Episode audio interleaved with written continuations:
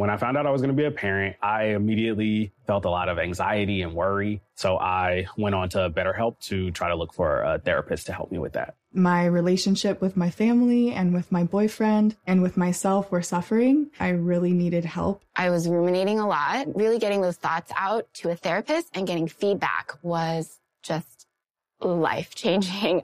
If you're thinking of giving therapy a try, visit betterhelp.com slash stuff today to get 10% off your first month. That's BetterHelp, H-E-L-P dot com slash stuff.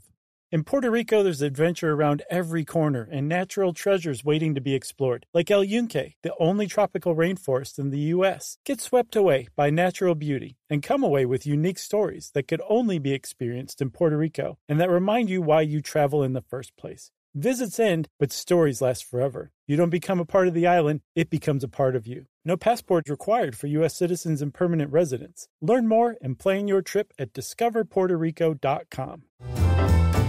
Welcome to Stuff You Should Know, a production of iHeartRadio.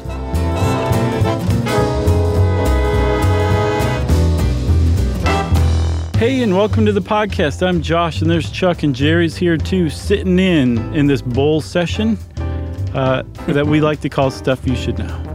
Just shooting the bull, shooting the breeze, That's right, chewing the fat. slinging some facts. Mm-hmm.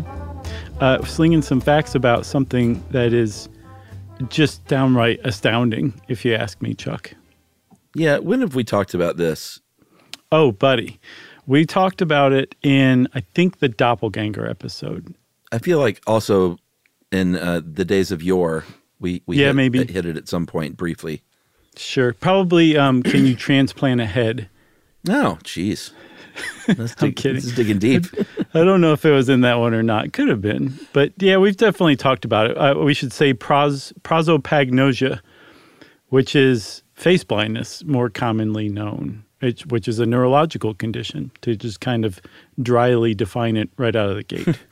Uh, yeah, and what we're not talking about, although as you'll see, it is a condition that does exist on a spectrum, but I think they're but they're saying basically though it's not just like oh, I'm not real real good at remembering people's faces. right. While that can also mean you might have a very low on the spectrum version of uh, prosopagnosia, it's it's not generally what most people when they say like I'm not good with faces probably don't have it. It's a very clunky way of saying that it's pretty rare. Um, and like it doesn't necessarily just have to do with how good you are at remembering people when you meet them. That just means you're an a hole. right. Which is sad because a lot of people with um, prosopagnosia get kind of thought of as that I because people don't really understand what their condition is. Brad But Pitt. yeah, it's not. Yeah, supposedly he's self-diagnosed, I guess. yeah, he's uh, has not been fully diagnosed, but he does. Just from reading like recent interviews with him, it seems like it's probably the deal with him, and not just like a, hey, I'm busy. But he's, you know, as you'll see, it's a real struggle. It's not just like oh, I'm not very good with faces. It's you know, you may not recognize your family members. If it's severe enough, you may Yeah. not recognize your own face.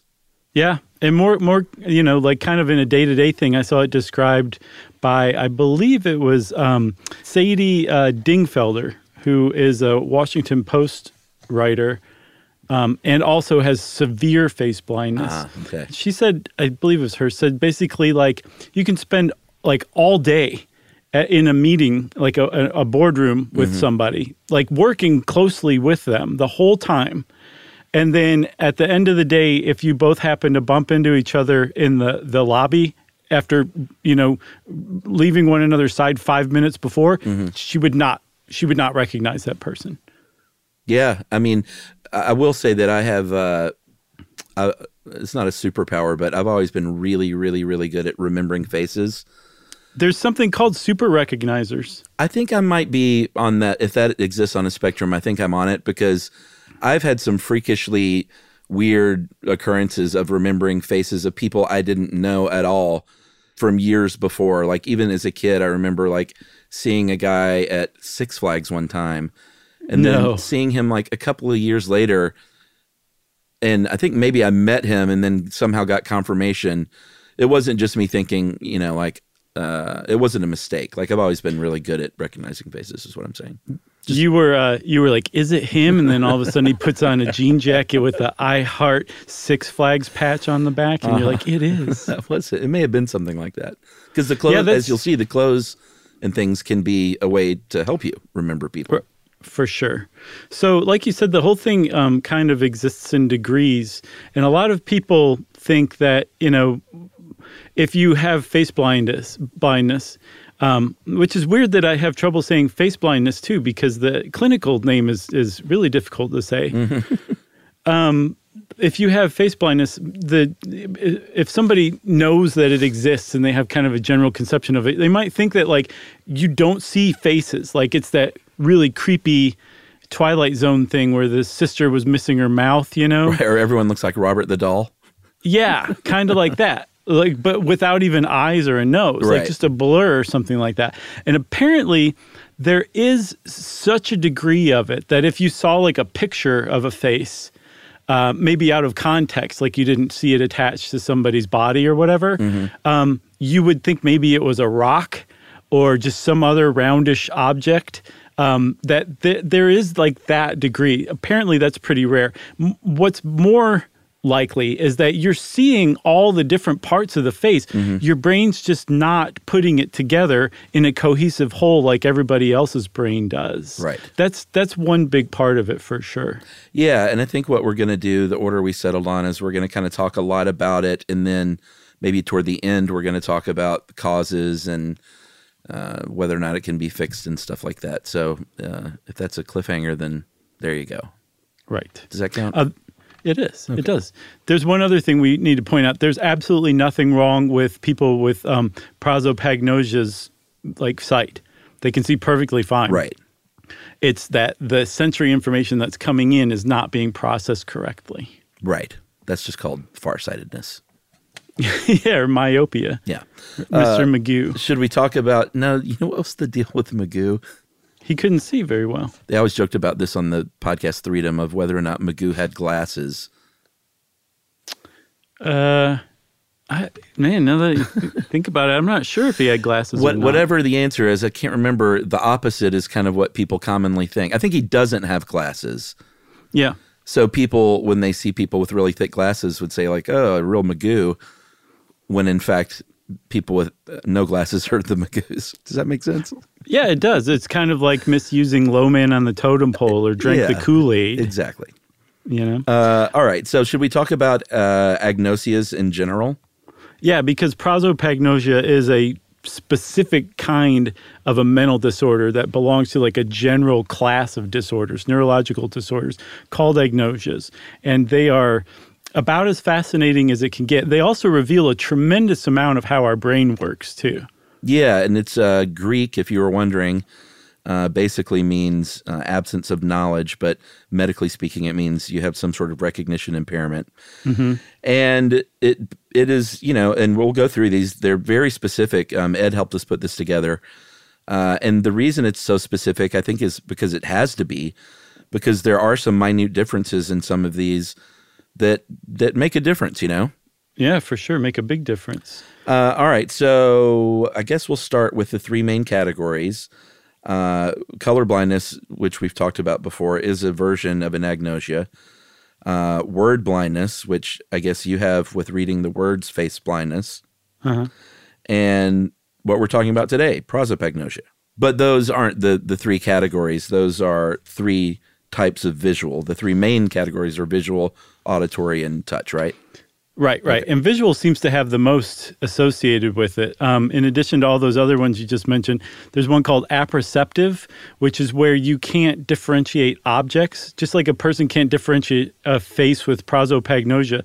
Like a person with uh, apperceptive visual agno- agnosia, like you can say, say, hey, look at that car. And uh, look at that toaster over there. Aren't they really nice to look at? And they'd be like, I don't really see any difference between those two things that you're pointing out. Now, and I have questions about this. You may not know the answer to. About why a toaster is out on a street with a car? That's it.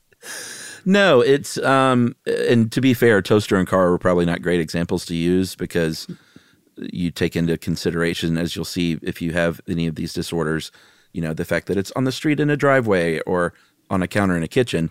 Sure. But what I want to know is is do they do they even note like the size of something?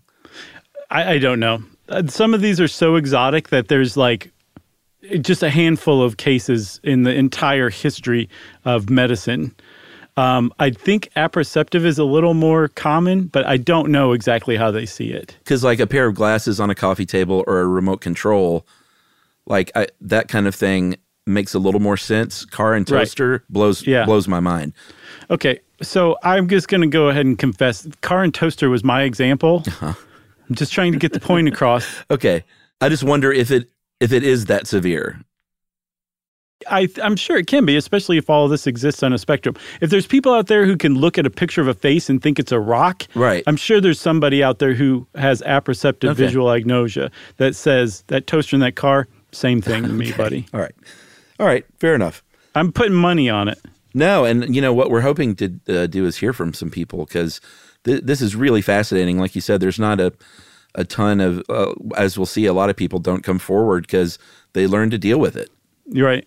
Totally. Um, so associative is another visual one. Uh, that's an inability to identify objects. Uh, whereas you can like you can see the coffee cup, you can reach out and grab it, but you can't identify its use. Like I'm holding this thing, but I don't know what the heck you do with it. Right, exactly. And then there's another one that sounds, man, I think this deserves its own short stuff akinetopsia. And it's where you can't perceive motion. Yeah. So I saw it described as like if a car's coming at you, it just is like a series of like, it, it suddenly jumps closer and closer and closer. You don't see it moving. It's like a series of still images. Wow. All of life is like that. Like how if you see somebody like moving toward you under a strobe light, Uh-huh. that's what it's like, but no need for the strobe light. So it's like a, a murder scene in a club in a movie. Exactly. That's exactly what life is like for people with akinetopsia. Wow. Uh, you have your auditory ones. Auditory verbal is when you can't recognize uh, a word that you hear. Uh, they also call it word deafness for obvious reasons. And then uh, also under auditory is, uh, oh, I had all these earlier. uh, how do you do you pronounce that G there? I think it's phonagnosia. Phonagnosia. Okay, that makes sense. I think. Uh, that is not being able to recognize a familiar voice and identify that voice. You Right. understand everything they're saying, but I would be on this recording right now, as is often the case, wondering who is this guy? right. It's kind of like the auditory version of prosopagnosia Right. with voices instead of faces. There's another one that's um, called tactile agnosia, and it's where you can't recognize an object by touch. And I really thought about this, and the best I could come up with is that this would be problematic at one of those Halloween parties where they pass around a bowl of spaghetti and tell you it's guts. It'd just be lost on you. But that's about the worst that, that could come of it, from what I can tell. Okay. Because you can still use the thing and recognize what it's used for. Uh, isn't that right? I think so. It's just when you touch it, you don't know what it is. So I'm sure like going to turn off the oven would be really problematic or Right. something like that. But um, yeah, it's it's that's it just seems like such a limited thing. But I'm sure there's much more problems with it than I, I can come up with. Uh, if you want to get even rarer, uh, here are some more versions of agnosias. Auto, uh, autotopagnosia, which is when you can't recognize uh, and identify specific body parts of your of your own body. oh, there's also my favorite simultaneagnosia. Simultaneagnosia. Yeah, I think that's it. You got it. Okay, so that one is where you can see all sorts of different stuff. All, all the objects, you can identify all the objects in your field of view or in a picture or something. But what they're doing together that forms a cohesive whole, a scene, is just totally lost on you. You would see a kid in their pajamas opening a present. There would be a tree that's decorated.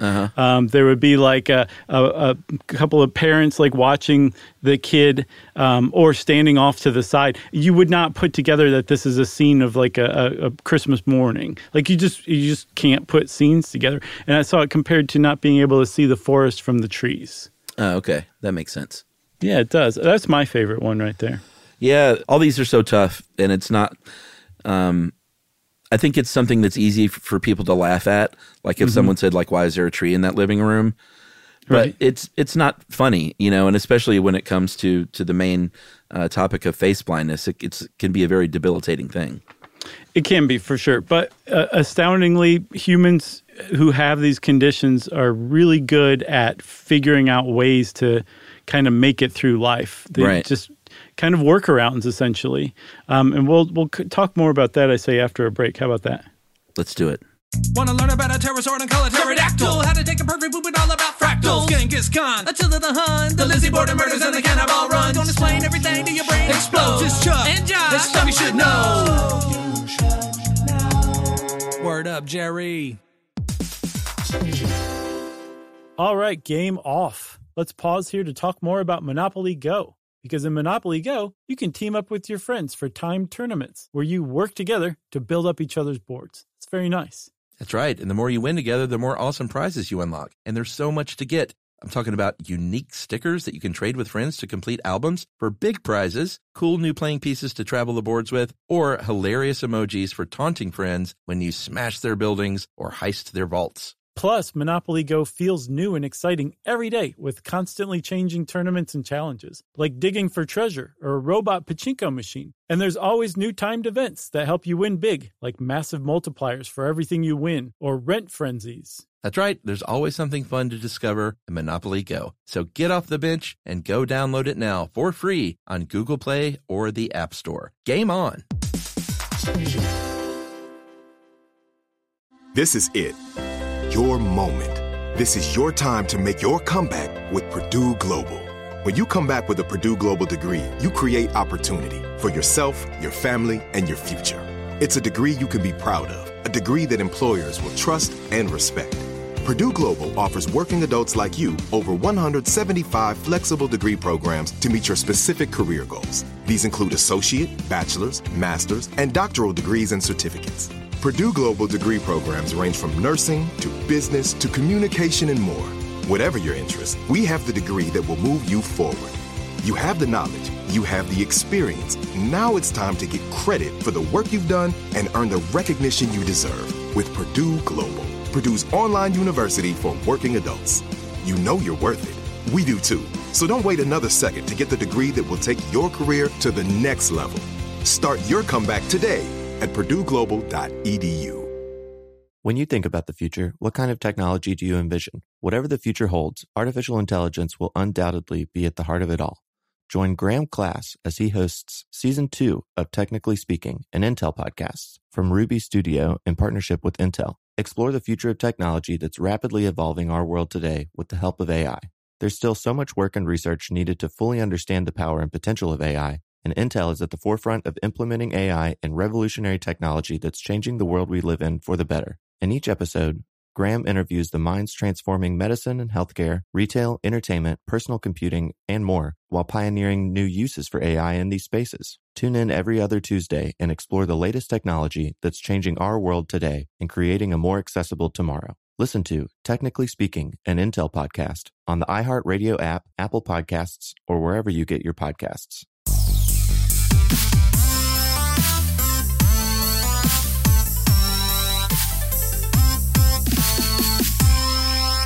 Okay, Chuck, now I don't feel at all comfortable making any jokes about this stuff. you really threw the gauntlet down. Why is there a tree in your living room, Josh? That- That's not funny. Covered with lights. It's Halloween. It's not funny. Uh, it is not funny. It's a little funny, isn't it? I think that one specifically to not Okay. recognize a scene. Right. I think you can get a yuck or two out of that. Okay. Okay, let's move on. Okay. so I was saying before the break that people um, with agnosias, and, and um, in particular prosopagnosia, learn to just kind of navigate through life without the advantages that the rest of us just totally take for granted. And I say, I say the best way to understand prosopagnosia, I just sounded like Foghorn Leghorn for a second. I'll say the best way. uh, is to understand how just people normally perceive faces, right? Yeah, so this is something that um, you know when you're a grown up or whatever, you you just sort of again you take it for granted that this is something that you've always been able to do, but it's actually a, a learned process. You develop this over the course of your life. I think they say you know, and it kind of makes sense. Like sort of in your prepubescent years, around twelve, you're really spongy at that age at soaking up faces and getting better, and it just gets better in time. Uh, I think we peak in our 30s, Mhm. and and this also makes a lot of sense if you grow up in a city. You're better if you're exposed to you know a lot of faces than someone who might grow up in a small town seeing the same people over and over. Yeah. And so the whole thing of recognizing a face we figured out, and by we, I mean you and me, Chuck, mm-hmm. is that it's a two step process. And one is that that visual information comes in and it gets processed into a whole. Mm-hmm. So, like, we see faces as wholes generally, most, most people do. And a person's face when we're taking it in, it's not necessarily a whole. We're putting all of these pieces together automatically, instantly. It's called holistic processing. So you got a face now in your head, and then you run it against the database essentially um, to find out if it's familiar or not. And all this is taking eh, like microseconds to do. Yeah. Um, and then if if it comes up like yes, this is familiar, then you have what's called a, a recollection memory, I believe, if I recall correctly, and um, that is this biographical information that we attach to each person. They've figured out that it seems like that is attached to the face. And that that's when you recognize somebody. If you stop and think about it, you're like, "Oh yeah, I'm I'm just inundated with this flood of information about Mhm. that person that I know." It's they they are figuring out it's triggered by the face. So there's they're finding out that prosopagnosia patients not only can't recognize faces, they can't retain the biographical information that other people can because it seems to be filed away by a person's face. Yeah, and like you said, you pull up that file, and in your mind, what's happening so so fast is, you know, uh, crooked nose, cheek scar. I went to high school with that guy. It's Ralph. I saw that guy at Six Flags once. It'd be funny if he actually went to my high school, and that's where I knew him. But Ralph, so let's say let's take the example of Ralph. You know that Ralph likes long walks on the beach, that Mhm. Ralph doesn't like cockroaches, he's scared of them. You know that Ralph has a really cool car that you like to ride in sometimes. Like you just know this stuff, like you just know it. I think I like just Ralph. it's part of it's part of recognition. And again, that's triggered by a face. So people who have prosopagnosia have to kind of make it through the world without that. And so for you and me and people who can easily recognize faces, it's it's really hard to imagine not being able to do that. But Yeah. Ed came up with a really good thought experiment, I think. Is, is this the apples? Are we there? I think so, sure. Yeah, I mean, this is kind of like uh, in Memento. You know, the, the dude in Memento came up with a system, Mhm. and it's all about developing a system that works. So when you see Ralph, you think you've learned crooked nose, cheek scar on the left face. I know that's my friend, Right. But there's still not that recognition, which I can't imagine how frustrating that must be. Mhm. Uh, but in this case, if you're talking about like apples, you show someone an apple, and then you put that apple on a coffee table with like 40 apple buddies, and then you say, pick up that apple.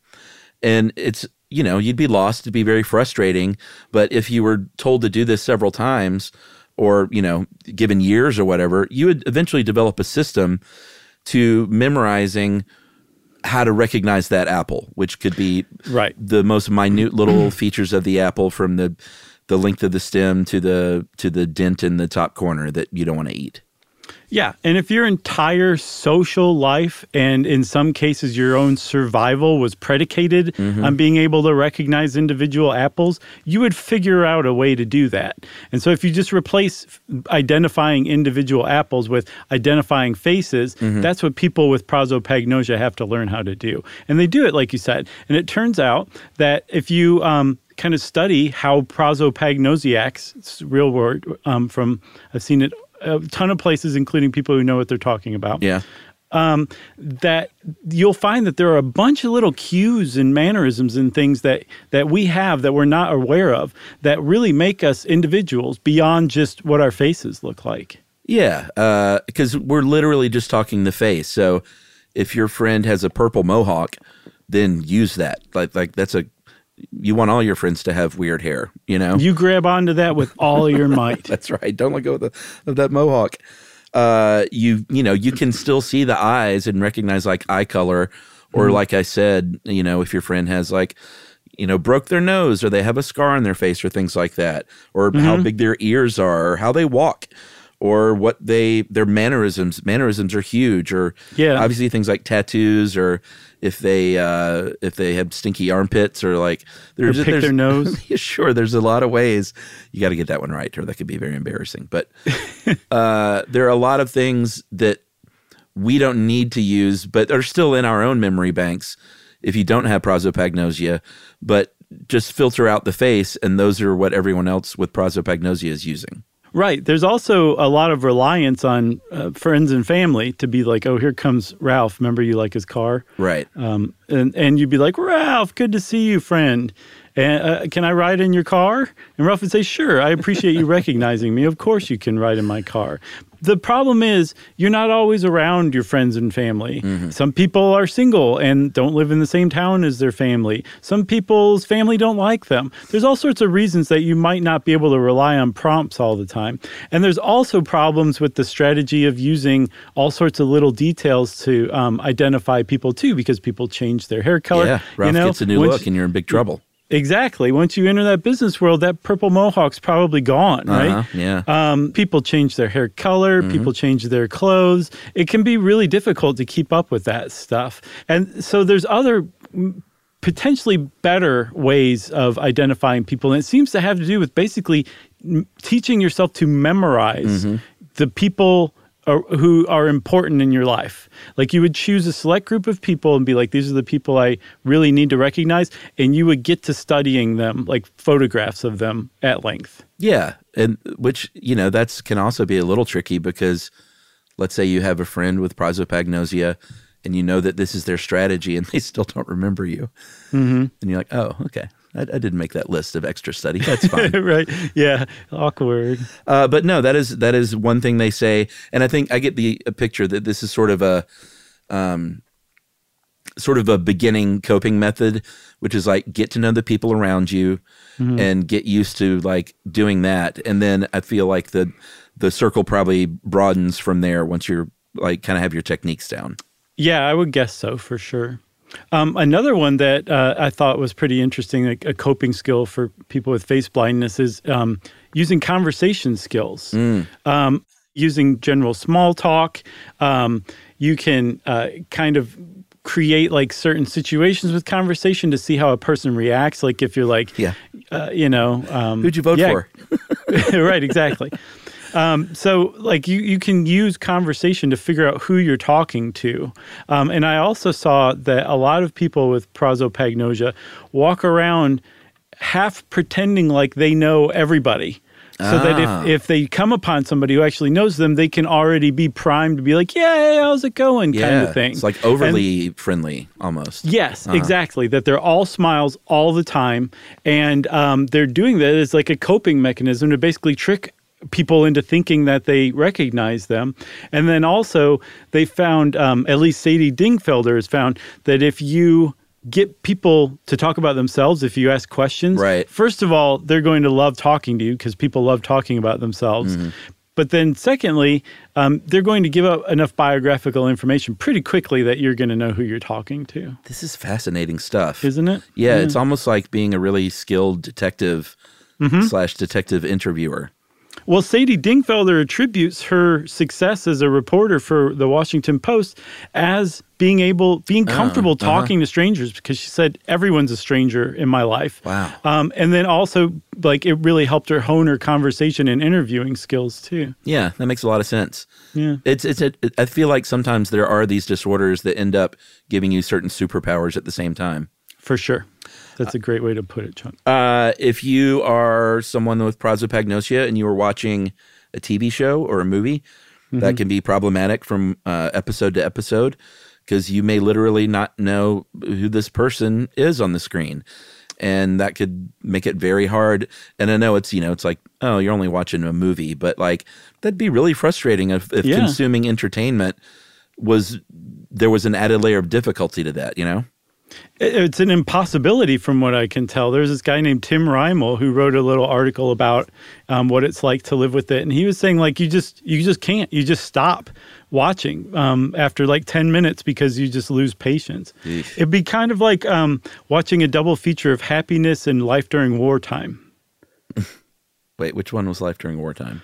That was the sequel to Happiness, where he kept the same characters but replaced them with all new actors. I don't think I saw that one. It's really weird to Yeah. watch. It's really discomforting. Uh-huh. I mean, it's already just horrible, like inhumane material to begin with.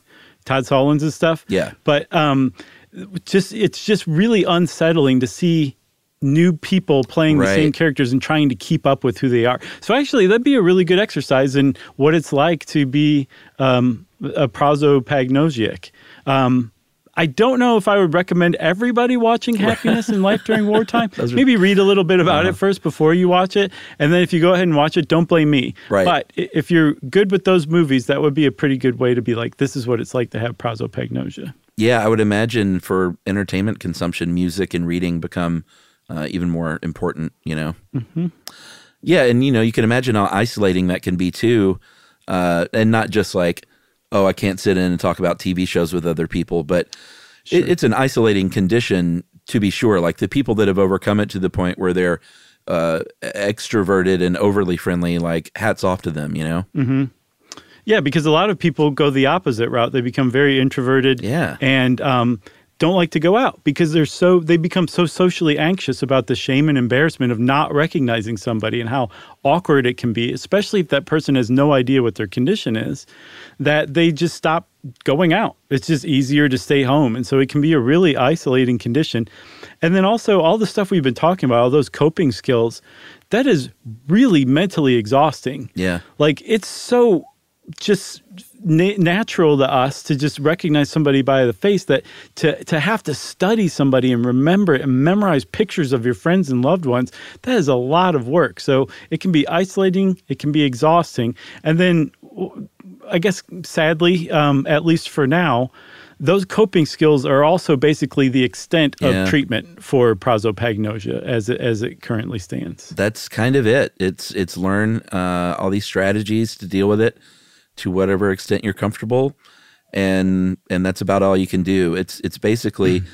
Uh, well, we'll talk a little bit about the permanency of the condition, but it's it's Mhm. almost always permanent. Mhm. Um, yeah, let, let's hold off on that though, because there there are a couple of different ways you can get it that we'll get to. Okay. Uh, but there have been, uh, it feels like the last few decades, there's been a lot more research than there ever was before. Uh, there are, of course, you know, previous to, you know, the last couple of decades, you may not even, like your doctor probably, and this might still be the case in some cases, your doctor may not even know like what the heck is going on. Right. It's that rare. So nowadays there are support groups and there are therapists and uh, people might generally, and that's, you know, another reason we're doing this is it's sort of always like to help get the word out on these rare things. Mhm. But uh, previous to a couple of decades ago, I can't imagine what it would have been like living in the world. It's probably just a secret that you keep. Yeah, um, and it was chalked up. Uh, Oliver Sacks actually had it. The famed neurologist Yeah. who Awakenings was based on his work, and he wrote awesome books like The Man Who Mistook His Wife for a Hat. There you go. Um, and an anthropologist on Mars, I think, was one of his too. Um, he had it, like severely, and he just chalked it up to being kind of flighty, Uh-huh. kind of absent-minded, um, to being aloof, and a lot of people just kind of chalk it up to that and just go through life because they don't they they weren't aware of it and he was a neurologist and he wasn't Right. even aware of it Yeah, good point. and he had it apparently jane goodall the primatologist Mm-hmm. um, had it and uh, chuck close the Who's that? awesome portraitist uh, look up his work he you've, i'm sure you've seen it before he frequently makes giant canvases of faces close up of faces Ah. but they're made of little squares of color and he's really good, but it just kind of alters what the person looks like. Uh-huh. And then once you figure out that he has prosopagnosia, Yeah. you're like, oh, okay, that's really interesting that he dedicated his his career to faces. You know, Yeah, and uh, I'm telling you, the Brad Pitt People magazine article I read, uh, he says that you know it's kind of been a thorn in his side where people think he's a jerk or whatever, and he said for a while he was trying to use the strategy of like you know because of course you meet way more people when you're Brad Pitt than the average person, sure, uh, just constantly meeting new people because of your job, but. uh, he said he used a strategy for a while, like you know, hey, remind me, like in a really friendly way, like hey, remind me where we met. And he said sometimes that was even worse. Like people would get more offended Oh. if you asked out loud, which is like that's the really the right way to handle that when you don't recognize someone in Yeah. life. You know, it can be very awkward, but the right way to handle it is say, "I'm so sorry. Like I know we've met, but but wh- who were you again?" Mhm. And you you know, it's a tough thing to say. Imagine saying that over and over and over in your life. Right. And one of those people who got deeply offended was Shania Twain, I'm guessing. I never thought I'd say this, but poor Brad Pitt. right. I think another part of it too that actually makes it a little more difficult on him than the average person is because he's such a celebrity, he's put up on a pedestal. And so people him not recognizing people makes him he's already primed to be viewed as arrogant or can, you know Right, thinks exactly. he's above everybody else. Yeah, yeah. So then if you combine his condition with that, it, I would guess it's harder on him than most people. Yeah, and I'll, I will tell you this is that when someone is famous and they do recognize, uh, you know, the the craft service person or the guy who parks their car, like people make a really big deal out of that. Like he's such a Yeah. good dude. He rec- I parked this guy's car like three times a year, and he remembered me every time. That ends up to be like a legend passed around on Reddit, Right. that kind of thing. exactly. So, you want to take our second break and come back and talk about diagnosing prosopagnosia and then what's going on in the brain? Yes, please. Wanna learn about a pterosaur and call it pterodactyl? How to take a perfect poop and all about fractals. Genghis Khan, Attila the Hun, the Lizzie Borden murders and the cannibal runs. Don't explain everything to your brain explodes. It's Chuck and Josh. It's stuff you should know. Word up, Jerry. All right, game off. Let's pause here to talk more about Monopoly Go. Because in Monopoly Go, you can team up with your friends for timed tournaments where you work together to build up each other's boards. Very nice. That's right. And the more you win together, the more awesome prizes you unlock. And there's so much to get. I'm talking about unique stickers that you can trade with friends to complete albums for big prizes, cool new playing pieces to travel the boards with, or hilarious emojis for taunting friends when you smash their buildings or heist their vaults. Plus, Monopoly Go feels new and exciting every day with constantly changing tournaments and challenges, like digging for treasure or a robot pachinko machine. And there's always new timed events that help you win big, like massive multipliers for everything you win or rent frenzies. That's right. There's always something fun to discover in Monopoly Go. So get off the bench and go download it now for free on Google Play or the App Store. Game on. This is it. Your moment. This is your time to make your comeback with Purdue Global. When you come back with a Purdue Global degree, you create opportunity for yourself, your family, and your future. It's a degree you can be proud of, a degree that employers will trust and respect. Purdue Global offers working adults like you over 175 flexible degree programs to meet your specific career goals. These include associate, bachelor's, master's, and doctoral degrees and certificates. Purdue Global degree programs range from nursing to business to communication and more. Whatever your interest, we have the degree that will move you forward. You have the knowledge, you have the experience. Now it's time to get credit for the work you've done and earn the recognition you deserve with Purdue Global, Purdue's online university for working adults. You know you're worth it. We do too. So don't wait another second to get the degree that will take your career to the next level.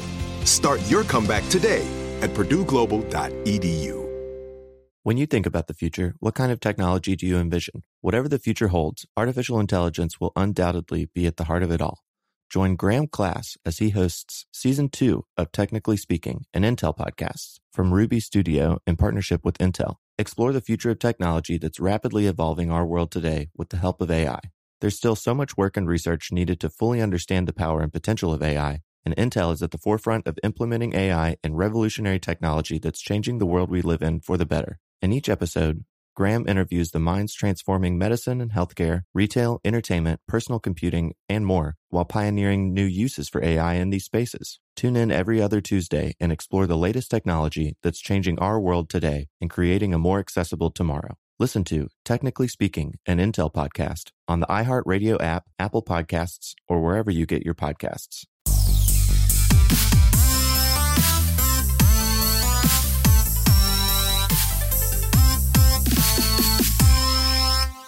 So if you go back in the Wayback Machine and look at the earliest cases of this, you'll see that some of the first cases that they found were diagnosed because of a uh, like a brain injury.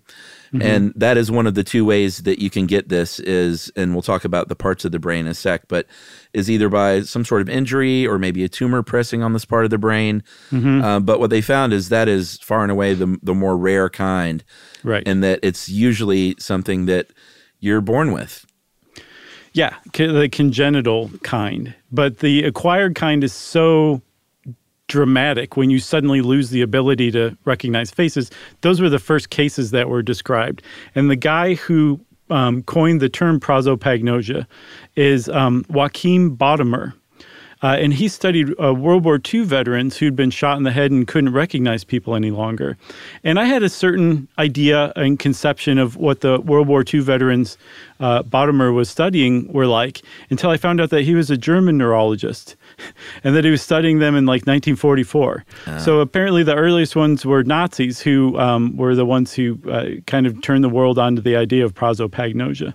Oh, that's very Isn't that- interesting. Isn't that jarring? It's kind of like there was this episode of The Office where Dwight's talking about how his grandfather fought in World War II and Uh-huh. was captured and held as a POW. And then he says something at the end that reveals that his grandfather was German. He was a Nazi. And it's just such like a, a Uh-huh. jarring turn because you're just thinking about this greatest generation, you know, person over there. Yeah, yeah. You know, just kicking Germany around in Europe. And all of a sudden it's now it's a Nazi. Well, that's a pretty funny character thing because only Dwight Schrute would brag about, right? You know, or hold up their Nazi grandfather as a as a wounded veteran. That's funny. It was it was good character development for sure. So, as far as how rare it is, we've talked a little bit about it and said, you know, it's really rare. I've seen some stuff that that it's not as rare as you might think. Um, I think Psychology Today said two percent of the population are somewhere on that spectrum. Yeah, about one in fifty, and that's not just them. That's pretty widespread. That Yeah, um, I mean that's that not estimate. that's not that rare, but I get the feeling that it's the the spectrum side of things where it gets more and more rare to the people that Right. see faces rock. But if you put fifty people in a room, one of those people is going to be thinking, "Who are all these people?" Yeah.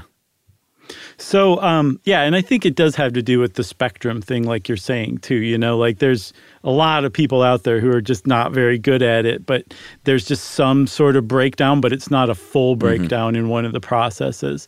Um, the problem is because it is generally rare and because it is pretty recent that people have just started to understand it. I keep seeing that Oliver Sacks wrote an article, um, which I read is in the New Yorker in 2010.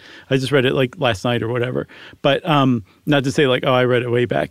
yeah. But I keep seeing that cited as like basically the beginning of spreading awareness Mhm. of face blindness. It was that recent. So there's plenty of doctors who've had people come to them with prosopagnosia and other agnosias and just had no idea what they were looking at and then probably misdiagnosed them. So they probably misdiagnosed the kid as having a learning disability um, because they weren't picking up on words that they were reading, but they could, you know, hear them just fine.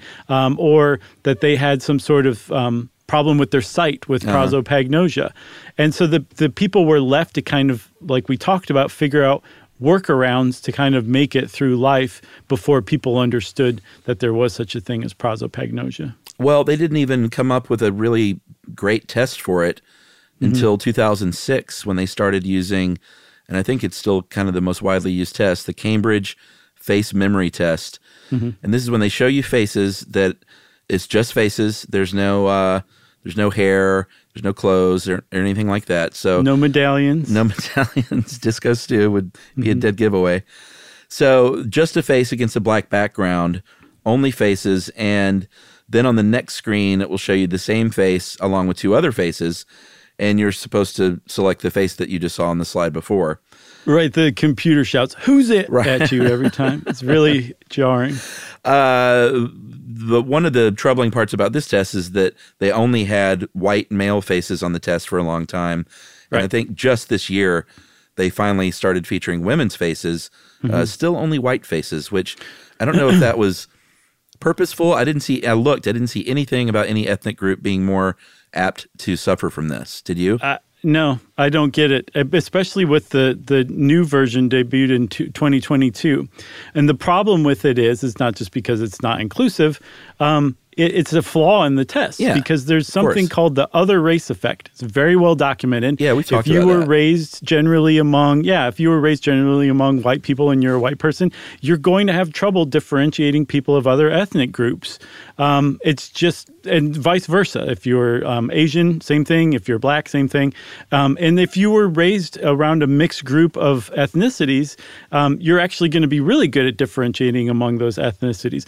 But the thing is, is most people aren't raised among a bunch of ethnicities, and so um, if you show someone who is, say, black, a bunch of Caucasian faces. It might not be that they're face blind. It might Right. just be that the other race effect is coming into into play, and that they're being misdiagnosed. Actually, Yeah, super interesting. Um, We talked in the doppelganger episode, uh, which was very recently, about the fusiform gyrus, which is the part of the brain that they have kind of finally figured out is really where face recognition happens, kind of full stop. Uh, that's where all the action takes place. And I think they even have called it now the fusiform face area. And if you have any sort of damage to the fusiform gyrus, and again, this is the more rare kind, is the acquired, uh, or if you have a tumor pressing against it or something like that, then that's probably going to be the cause. Is it's damage your fusiform gyrus. Right. And they found that for congenital patients, it seems that their fusiform gyrus is thicker than uh, Oh, someone who doesn't have prosopagnosia. And the theory that I read, there was a guy named um, Dr. Joe DeGitis, Mm-hmm. who was uh, a Harvard neuroscientist, and he was on the uh, uh, American Psychology Associations or Psychological Associations Speaking of Psychology podcast. And he was basically saying that the theory is that as you get as you're exposed to more and more faces, your um, your, your uh, fusiform gyrus just gets rid of like neural connections it doesn't need. It gets so like mm-hmm. lean and mean and efficient that a thinner fusiform gyrus is going to be better at recognizing faces than a thicker one. Was that doctor's name really? What was it? I think Joe DeGutis. Oh, DeGutis? DeGutis. Okay, you said de- degitis at first, and I was like, that would be really interesting if a doctor had a last name with itis at the end of it. right. Okay. DeGutis or Gutis. It's D E G U T I S. Let's just call him Joe from now on. Yeah, doc- Dr. Joe. Dr. Joe. Sounds like a chiropractor.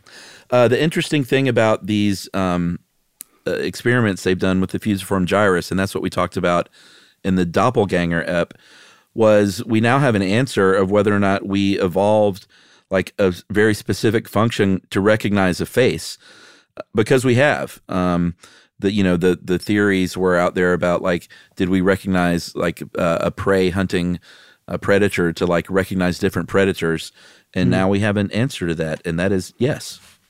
Yeah, so they think that um, there was like a, a really large debate going on, Chuck, where it's like, okay, do we actually have like a section of the brain that just does faces? That seems unlikely.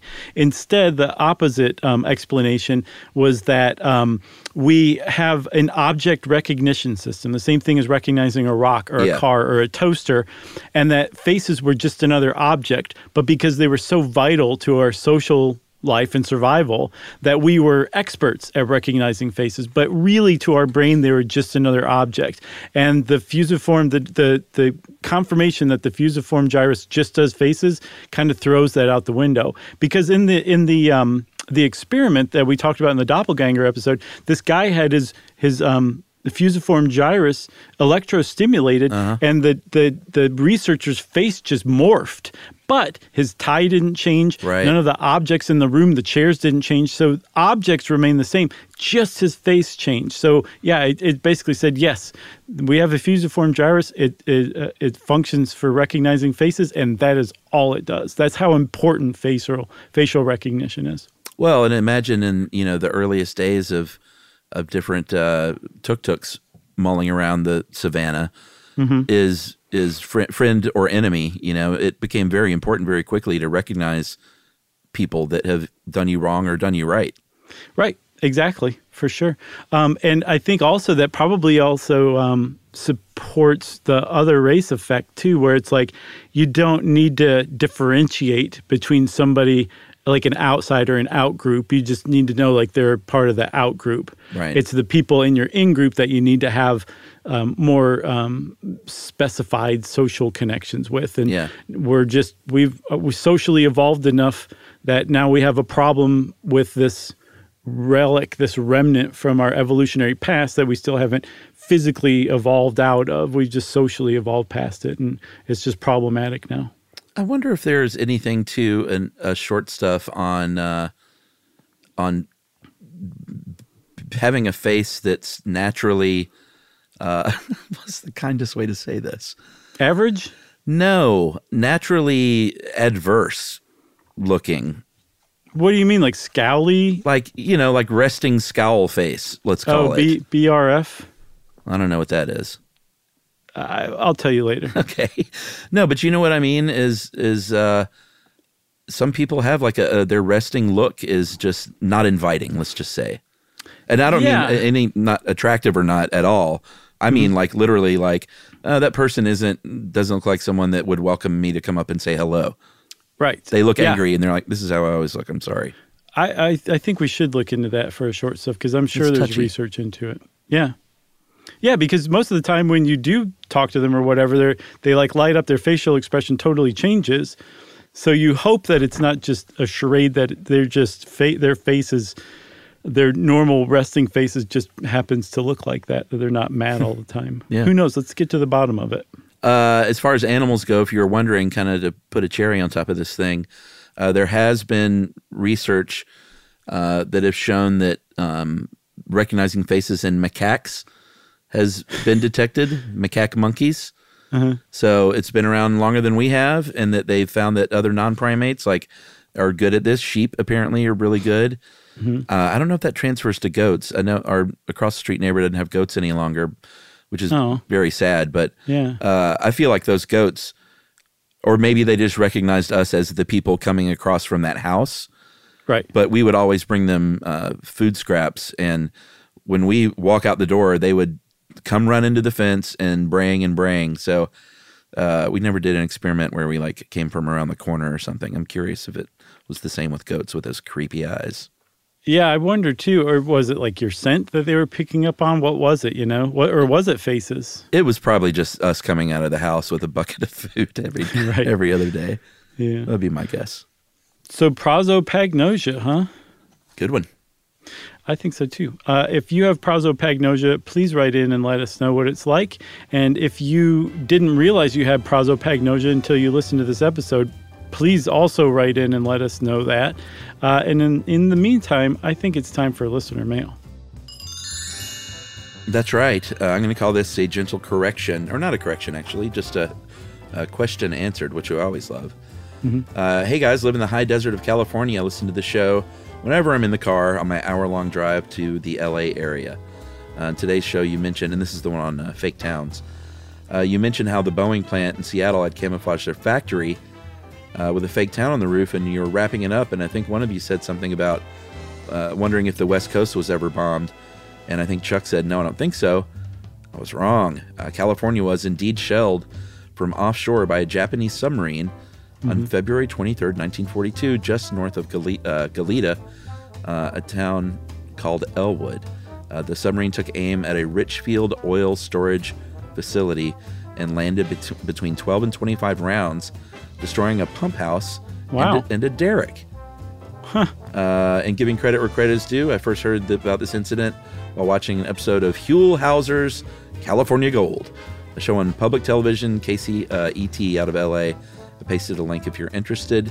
Uh, it could be a good subject of its own, the day California got bombed. And that is from Craig Tim in Rosamond, California.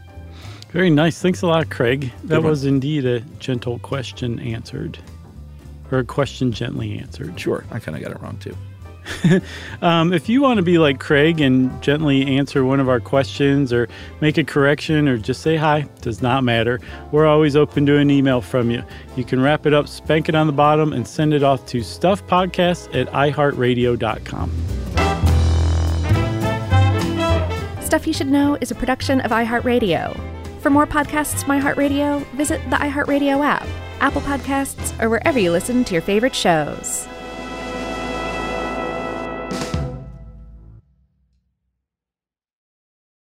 Hey, if you haven't heard of Visible, well, now you have. They're the wireless carrier that's making wireless visible. It's in the name. Switch to Visible, the wireless company that makes wireless visible. Get a one line plan with unlimited 5G data powered by Verizon as low as $25 a month every month, taxes and fees included. Use promo code STUFF20 to receive $20 off your first month for listening to this podcast. Switch now at visible.com. For data management practices and additional terms, visit visible.com. The visible monthly rate is $25 per month. Life in our modern age comes at you pretty fast, which makes our time away especially valuable. When I take time to relax, I like to get far from my everyday life, immerse myself in natural beauty, and have unique experiences. But you don't have to leave the US to experience tropical rainforests and islands filled with adventure, warm culture, and national treasures. Visit Puerto Rico, an island with a vibrant spirit that will sweep you away. Because when you visit, you don't become part of the island, it becomes part of you. In Puerto Rico, you can forget where you came from and embrace where you are. Puerto Rico, where visits end but stories last forever. No passport required for U.S. citizens and permanent residents. Learn more and plan your trip at discoverpuertorico.com.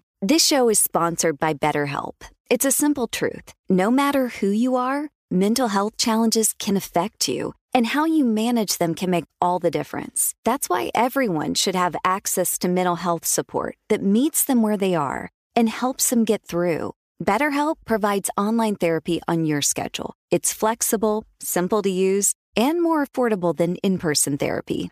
Connect with a licensed therapist selected just for you. Learn more at betterhelp.com. That's betterhelp.com.